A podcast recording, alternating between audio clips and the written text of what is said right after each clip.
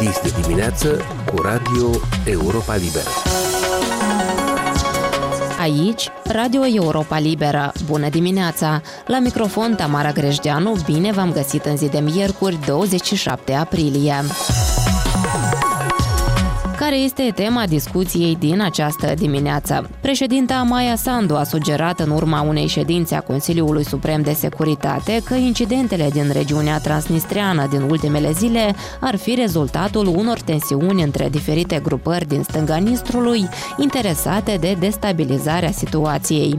Autoritățile transnistrene au spus pe 26 aprilie că antene de comunicații au fost distruse de explozii în localitatea Maiac, după ce în seara precedentă a fost atacat, probabil cu aruncătoare de grenadă, sediul așa numitului Minister al Securității de la Tiraspol. Cum ar trebui să reacționeze autoritățile de la Chișinău în această situație? Este una din întrebările interviului ce urmează. Așadar, președinta Sandu a condamnat incidentele din regiunea transnistreană pe care le-a numit provocări și tentative de a atrage Republica Moldova în acțiuni ce pot pune în pericol pacea în țară. Consiliul Suprem de Securitate a recomandat instituțiilor publice și forțelor de ordine să ridice gradul de alertă, să verifice mai strict circulația în adiacența zonei de securitate de pe Nistru, să patruleze intens, inclusiv la frontiere și să securizeze obiectivele de infrastructură critică. Colega mea, Liliana Barbaroșie, i-a solicitat o opinie despre aceste evoluții fostului vicepremier pentru reintegrare, Alexandru Flenchea. Uh, eu am să revin uh, la, la aprecierea și informația comunicată de președinta țării, că sunt forțe uh, din interiorul regiunii și până la proba contrarie reșim din asta. Un lucru pentru mine e cert, că se încearcă atragerea Republicii Moldova în război care are loc în țara vecină și acum cel mai important e ce facem noi ca să prevenim uh, acest scenariu. Acum trebuie să lucreze uh, conducerea țării, trebuie să lucreze diplomații, trebuie să fim în contact activ și permanent cu toți partenerii noștri ca să putem izola aceste incidente, ca să nu aibă loc o escaladare a lor și să nu fim atrași în război. Dat fiind faptul că toate aceste lucruri se întâmplă după ce un general rus sugera zilele trecute că ar putea deveni necesară o intervenție în favoarea rușilor uh, oprimați, cum zicea dumnealui, din uh, raioanele de est ale Moldovei. Putem admite că autorul e totuși cel la care indică serviciile ucrainene, iar scopul ar fi să sperie autoritățile moldovene cu escaladarea abordarea militară?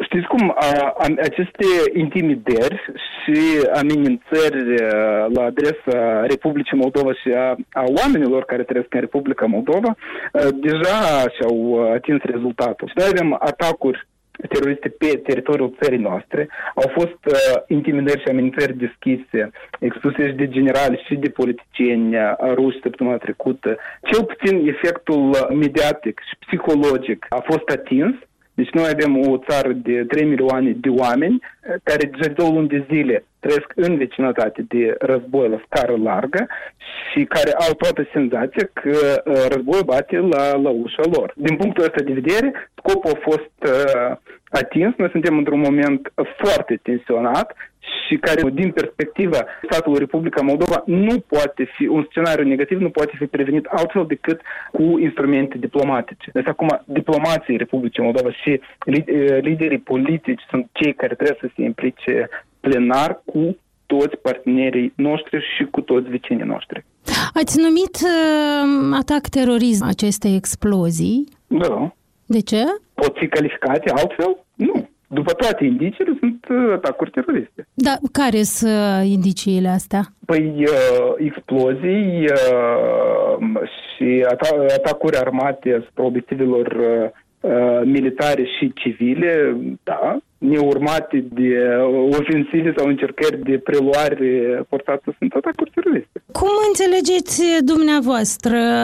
Cu iar folosi? Celora care nu-și doresc ca Republica Moldova să fie o țară pașnică, o țară reintegrată și fără conflict pe teritoriul ei, celor care își doresc extinderea și prelungirea conflictului în Ucraina. Să examinăm și versiunea asta că Kievul ar avea legătură cu aceste explozii. Deocamdată nu zice nimeni direct lucrul ăsta, dar prin faptul că serviciile de la Tiraspol au vehiculat versiunea asta că atacatorii ar fi venit din, dinspre Ucraina, se induce cumva ideea asta. Ce credeți dumneavoastră? Orice speculații privind uh, prespuși atacatori uh, sau autorii atacurilor uh, teroriste din uh, stânga Nistrul, la această etapă sunt uh, sterile și inutile. Ceea ce este cu adevărat important acum e ce face statul Republica Moldova și conducerea uh, țării ca să prevină o escaldare a conflictului. Din perspectiva asta, pentru mine e important ca și cetățean al acestei țări, ca uh, conducerea noastră să știe exact ce s-a întâmplat și, mai important, să știe exact ce face în următoarele ore, zile și săptămâni ca să prevină o escaladare.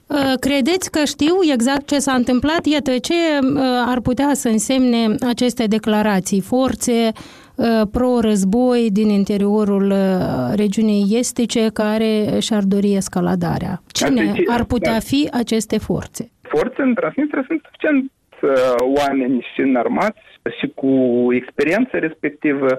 Repet, vreau să fiu sigur că în continuare conducerea țării știe ce face și vreau să văd cum și noi toți vrem să vedem acțiuni care să privină scenarii de atragere a țării noastre în, în război. Cu atât mult că trebuie să înțelegem că Republica Moldova nu este Ucraina și un scenariu ucrainean așa cum uh, îl urmărim de două luni de zile deja, nu este posibil în Moldova. Deci orice încercare de a aplica scenariul pur ucrainean în Republica uh, Moldova nu, nu va lucra pentru că, haideți să fim uh, sinceri cu noi înșine și să recunoaștem că aici nici măcar în caz de agresiune militară directă, nici focuri de avertisment măcar nu o să aibă cine trage și de fapt vorbind despre posibile scenarii, toți menționează cel mai probabil blocaj în, în vam la ieșire în în România.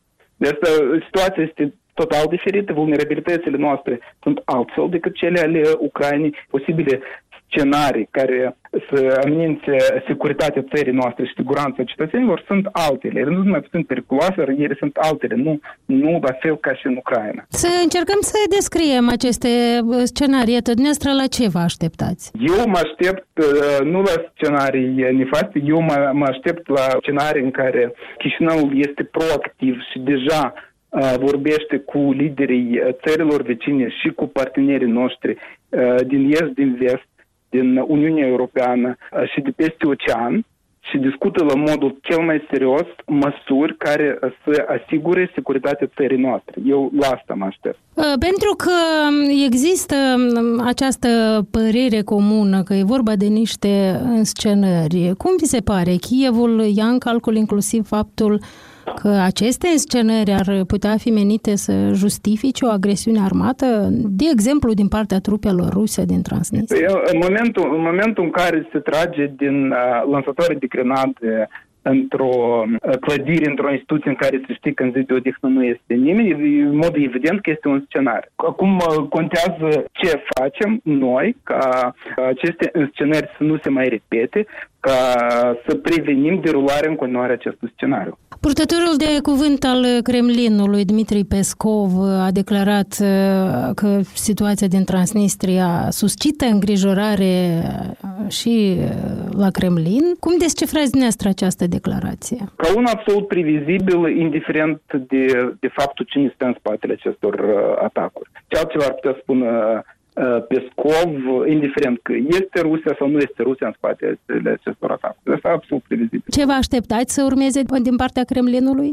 Deocamdată, din ceea ce văd eu, Kremlinul a luat o pauză, adică au făcut niște declarații absolut previzibile, declarații care cumva sugerează că Moscova evoluează atent situația și încă nu a decis care vor fi pașii următori. Să-l citez acum pe un purtător de cuvânt de, de la Pentagon, John Kirby, care spunea că Statele Unite urmăresc cu atenție situația din Moldova, care este o țară suverană și că este prea devreme pentru un comentariu. Da, Washington urmărește uh, situația din Moldova foarte atent din prima zi de război mod evident, Republica Moldova este țara care e cea mai aproape de geografic, se află cel mai aproape de acțiunile militare din, din Ucraina din punctul ăsta de vedere, evident că suntem expuși foarte vulnerabili. Am să-l citez acum pe Oleg Beleacov, copreședinte al Comisiei Mixte uh, de Control pentru gestionarea operațiunii de menținere a păcii. Ceea ce spunea dumnealui era că Tiraspolul va lua în curând decizii în apărarea intereselor Transnistriei. Ce poate să însemne asta? Ce zice Belikov uh, nu este absolut relevant. Ce ce ar fi relevant e că acum uh, Chișinău stabilească și să mențină un contact direct cu Tiraspolul, dat fiind faptul că și Tiraspol pare să fi deranjat, cel puțin, dacă nu alarmat, de ce ce uh, s-a întâmplat la ei, de fapt s-a întâmplat la noi în țară și să nu uităm că au avut loc atacuri teroriste pe teritoriul țării noastre. Eu mă aștept să ce cu organele de drept, Procuratura Republicii Moldova, să se autosesizeze și să-i pornit uh, o cauză penală și uh, aici uh, se cere un dialog, cel puțin și o comunicare între Chișinău și Tiraspol. Asta e ceea ce uh, contează. Întrebarea cheie, probabil. Credeți că se mai poate evita o implicare de orice natură a regiunii estice în toată această poveste, în acest conflict? Întrebarea acum este și miza jocului. Nu, nu este implicarea contingentului militar rus în război ruso-ucrainean, sau nu implicarea acestuia. Miza este uh, chiar statul Republica Moldova. Și vorbim despre o tentativă de atragere a țării noastre în, în război. Și acest uh, scenariu o poate și trebuie fi de jucat. Să precizăm încă un lucru. Dumneavoastră ziceați că nici Tiraspolul nu e fericit, uh, dar cum ați uh, văzut asta? Tiraspol, dacă vorbim despre decidenții de la Tiraspol, și exponentul lui Krasnoselski, cei care controlează regiunea și în numele cărora vorbește Krasnoselski sunt patronii companiei Sheriff, care își fac banii din contrabandă în primul rând. Operațiunile lor economice, contrabanda lor, deja sunt afectate de război de închiderea hotarului cu Ucraina inclusiv și uh, oamenii ăștia în continuare pierd uh, bani și în caz de destabilizare și mai mare și de escaladare și mai mare, vor pierde, vor avea de pierdut și mai mult. Și atunci pur și simplu nu au interesul economic. Trebuie să, să înțelegeți că din perspectiva lor, Transnistria, ca și regiune, separatist nu e decât o afacere. Afacerea lor are de pierdut bani. nu sunt interesați. Deci, dacă înțeleg eu corect, e o deducție a dumneavoastră că nu, sunt nu nefericiți. Nu, decât o deducție, vorbesc în cunoștință de cauză. Păi evident, pierd bani în fiecare zi de război și în continuare au de pierdut și mai mult. Trupele ruse din Transnistria, cum le-ați descrie dumneavoastră? Cât de puternică este această armată? Păi sunt trei batalioane, cam uh, 1500 de oameni, cu înarmați cu, cu arme și cu, cu tehnică din anii 70 și anii 80 adică suficient cât să țină în sub amenințare Republica Moldova și insuficient uh, pentru a fi o forță în actualul uh, război rus în Ucraina. Deci pentru Ucraina amenințarea n-ar fi chiar mare. Ea este oricum, pentru că oricum vorbim de militari și oricum să ne uităm de cobasnă și 20.000 de, de tone de muniții și alte posibile uh, livrări uh, alimente cu combustibil, uh, însă și existența acestei acestei zone necontrolate separatiste transnistrene, cu ale ei formațiuni paramilitare, oameni înarmați care toată viața lor nu au făcut altceva decât să alerge pe poligoane cu arme automate și să învețe să, să tragă și plus contingent uh, militar rus este o amenințare la, la adresa țării vecini și la adresa uh, statului gazdă Republica Moldova prin însăși uh, existența sa și care nu trebuie neglijată, în special uh, de către statul Republica Moldova. Bacău. A fost Alexandru Flenche, a fost vicepremier pentru reintegrare. Doamnelor și domnilor, aici se încheie emisiunea noastră matinală. Eu sunt Tamara Grejdeanu, vă mulțumesc pentru atenție și vă doresc o zi plină de spor în continuare.